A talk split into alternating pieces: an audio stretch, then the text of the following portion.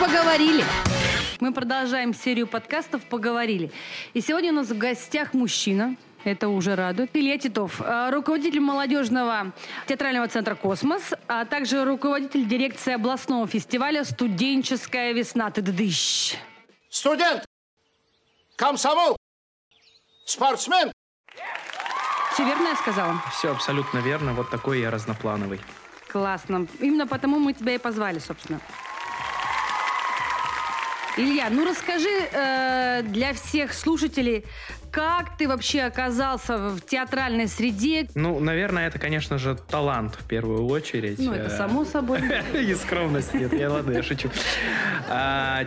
Театр э, всегда, наверное, преследовал меня с самого детства, хотя я никогда не ходил ни в какие театральные кружки, но тем не менее э, внутренний вот этот вот э, артистизм присутствовал в моей всегда бытовой какой-то жизни, и начиная с, со старших классов, так или иначе я стал иметь отношение прямое к массовым культурным мероприятиям, был частью актива школьного, после этого начались бешеные студенческие годы, где, конечно же, учеба ушла на второй план, на первый план вышла э, деятельность, э, связанная с выступлениями, творческими зарисовками, первыми ростками режиссуры, и э, чем дальше, тем больше я знакомился с тем, что в городе, оказывается, есть достаточно большое количество именно любительский, любительского творчества, любительских театров, и постепенно-постепенно, как, э, как, не знаю, комета какая-то, это космическое тело, я постепенно приближался к этому б- большому сообществу, и оказалось, что оно существует.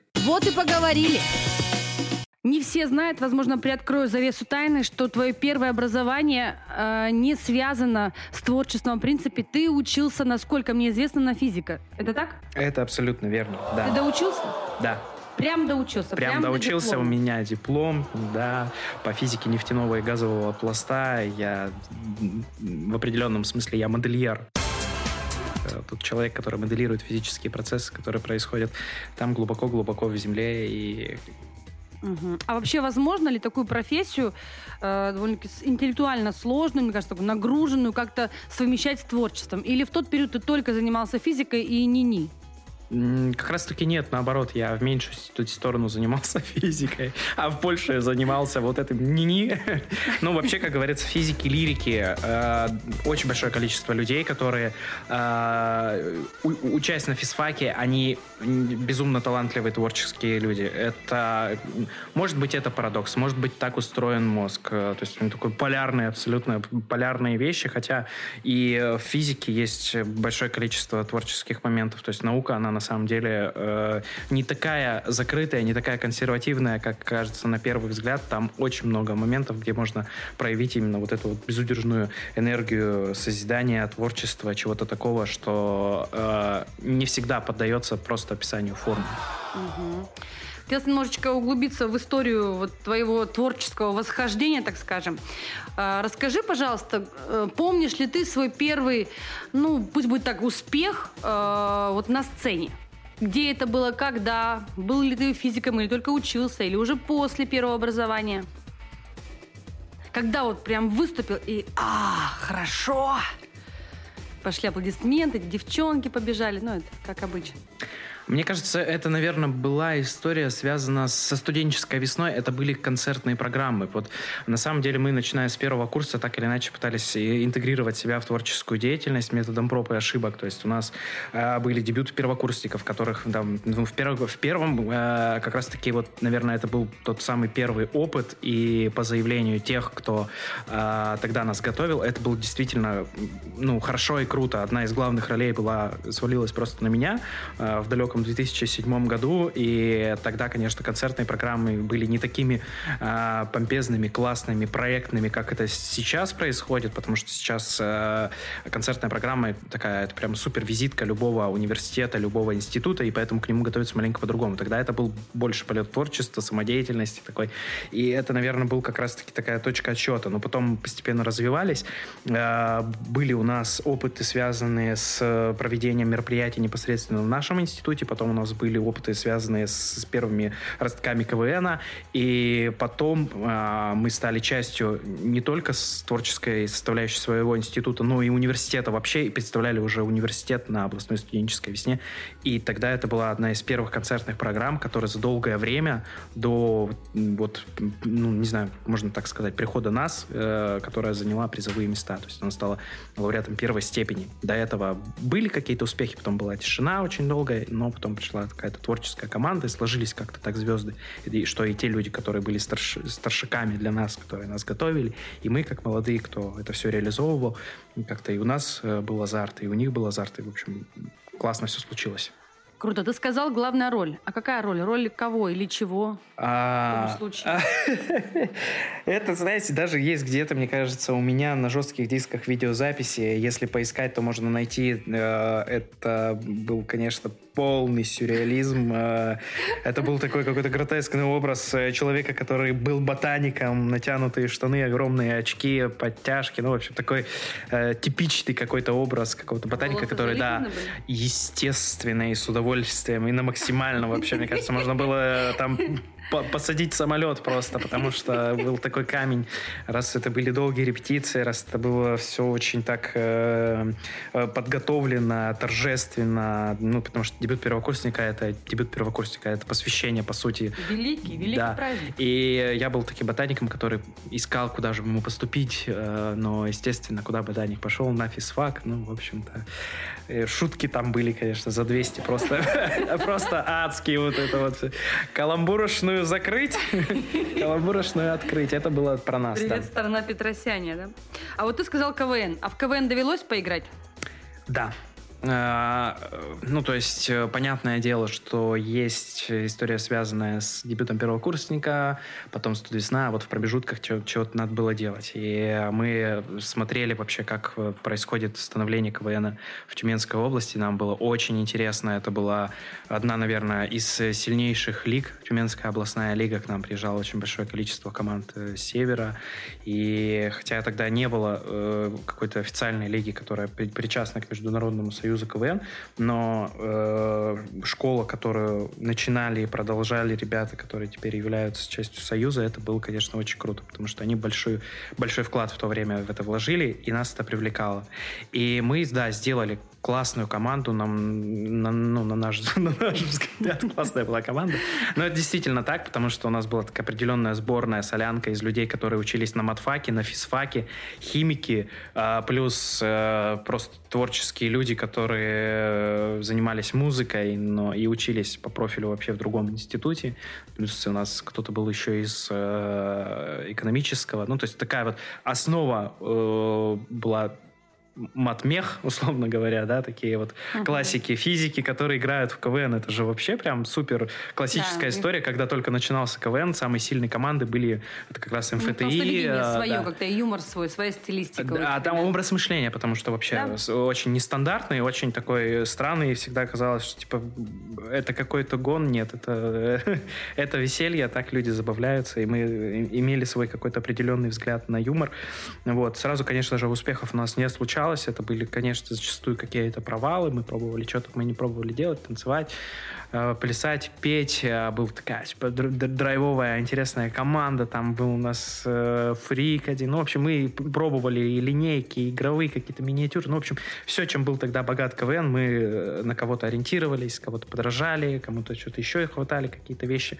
Вот. Это было золотое время, мне кажется, для КВН. Сейчас, может быть, прошли какие-то годы. Может быть, большая часть тех креативных людей, кто подогревал всю эту историю в те времена, они сейчас уже занимаются более э, финансово удобными вещами, и поэтому, может быть, что-то КВН сейчас э, упустил в виде вот этих лиц. Тогда у них мотивация была выше, а сейчас как-то маленько все по-другому. Вот. И мы, да, мы играли, мы играли в областной лиге, потом это была система э, кубков, э, зимние, весенние, осенние кубки КВН. И э, было несколько фестивалей, и один из фестивалей в 2012 году зимой нам принес э, выход на официальную лигу КВН, Северная лига. Мы э, должны были в мае поехать. Francisque. Нет, она уже тогда была в Нижневартовске, или еще тогда была в Нижневартовске. Я помню, Это что мы должны уже- были Это туда закат, ехать. закат лиги был в Нижневартовске. Да, закат нас и закат лиги, видимо, совпали два э, события.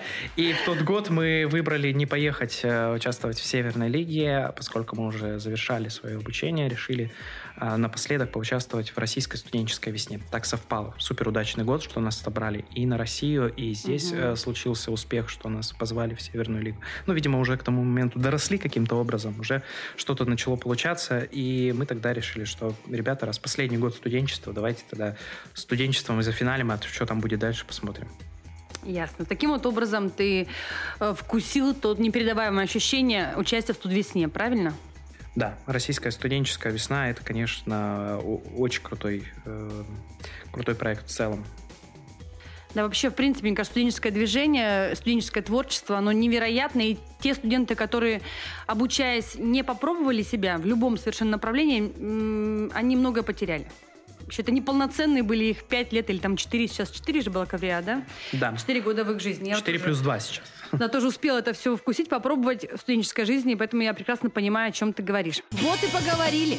Смотри, я знаю, что у тебя сейчас есть режиссерское образование. Да. А, ты как-либо свои знания от первой профессии э, применяешь сейчас? Вот как-то вообще откликается или все забыто, перечеркнуто напрочь, заброшено в самый дальний уголок диплом и пыль несметными количествами лежит на нем? А, нет, на самом деле пыль на дипломе не лежит, потому что я очень часто при- да, прибираюсь дома, перебираю свои документы, думаю, о, здорово, ой, это что, серебряные медали школы, ой, это что, диплом, физика, ой, это, думаю, все со мной, что ли, происходило. Думаю, зачем? Но, э, ну, то есть практически практического, наверное, какого-то значения, что я, не знаю, подрабатываю репетитором по физике или решаю какие-то задачки, конечно, такого нет.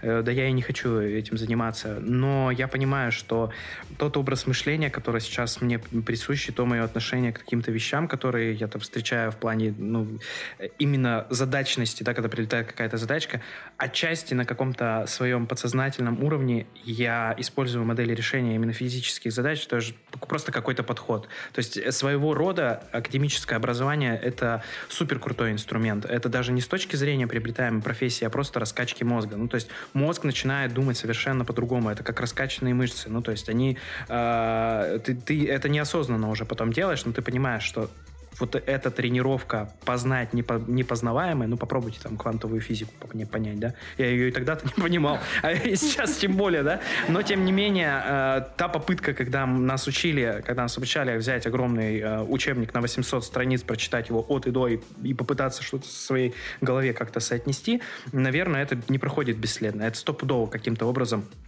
влияет на, э, на, на на уровень сознания, на какой-то, на какой-то подход к решению э, вот тех рабочих задач, тех жизненных задач. Вот это вот часть какого-то проектного мышления, наверное. Вот и поговорили. Илья, у меня появилось предложение. Прямо здесь, сейчас, э, как говорится, не отходя от кассы, проверить то самое твое нестандартное видение ситуации и вообще каких-либо вопросов. У меня подготовлен для тебя ряд э, интересных вопросов с кучей вариантов ответов. Твоя задача выбрать один правильный и один неправильный. Попробуем? Попробуем. Все, как, Попробуем. все как в жизни. Да. Вот такой вопрос. Какая профессия существует на самом деле? И варианты ответов. Дегустатор дыхания. Прелесть, да? Э, Это тебе не физик. Перевод- Переводник собачьего. Переводчик. Переводчик. Я без очков. Похититель сердец. Сниматель пенки. Ненавижу. Фу. Профессиональная Соня, взбиватель подушек, туалетный гид и фасовщик мышей. Вот среди этого всего есть существующие профессии, есть нет. Давай, предположим. Э, Надо одну существующую, Да. одну несуществующую, Да. да? Капец. Давай начнем с существующей. Существующие, но мне кажется, самое нормальное из Мгм. этих профессий, за что можно получать деньги, это взбиватель подушек. Потому что правильно взбитая подушка, это, Это дорогого деньги, да? стоит. Давай проверим. Да, действительно, ты был прав. Такая профессия существует. Возвращаемся э, к перечню э, предлагаемых профессий. Какой э, профессии нет? Какая выдуманная? Так, у нас там был э, фасовщик мышей. Ну, чисто теоретически фасовщик мышей возможен. Ну, то есть, если речь идет про кормление в зоопарке, может быть, там как-то вот это вот Взвешивает, происходит, да, 200 грамм А, туда. похититель сердец. М. Это куриных, надеюсь. Переводчик Бычьих. собачьего, э, сниматель пенки. Вот это ужасная профессия. Э, И профессия, которая не существует. Ну, мне кажется, опасная безумно профессия — это дегустатор дыхания. Ты думаешь, ее нет? Я бы, наверное, не согласился ни за какие деньги. Пять лет, причем платно учиться, представляешь? По 200 касиков. Ну, давай посмотрим. Дегустатор дыхания. Есть ли такая? Ты не поверишь, она есть. Это существующая профессия.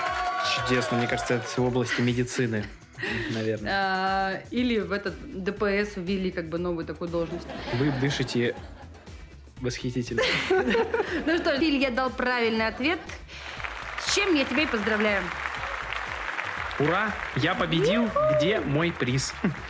Дома на подушке. Все. Взбиватель подушек.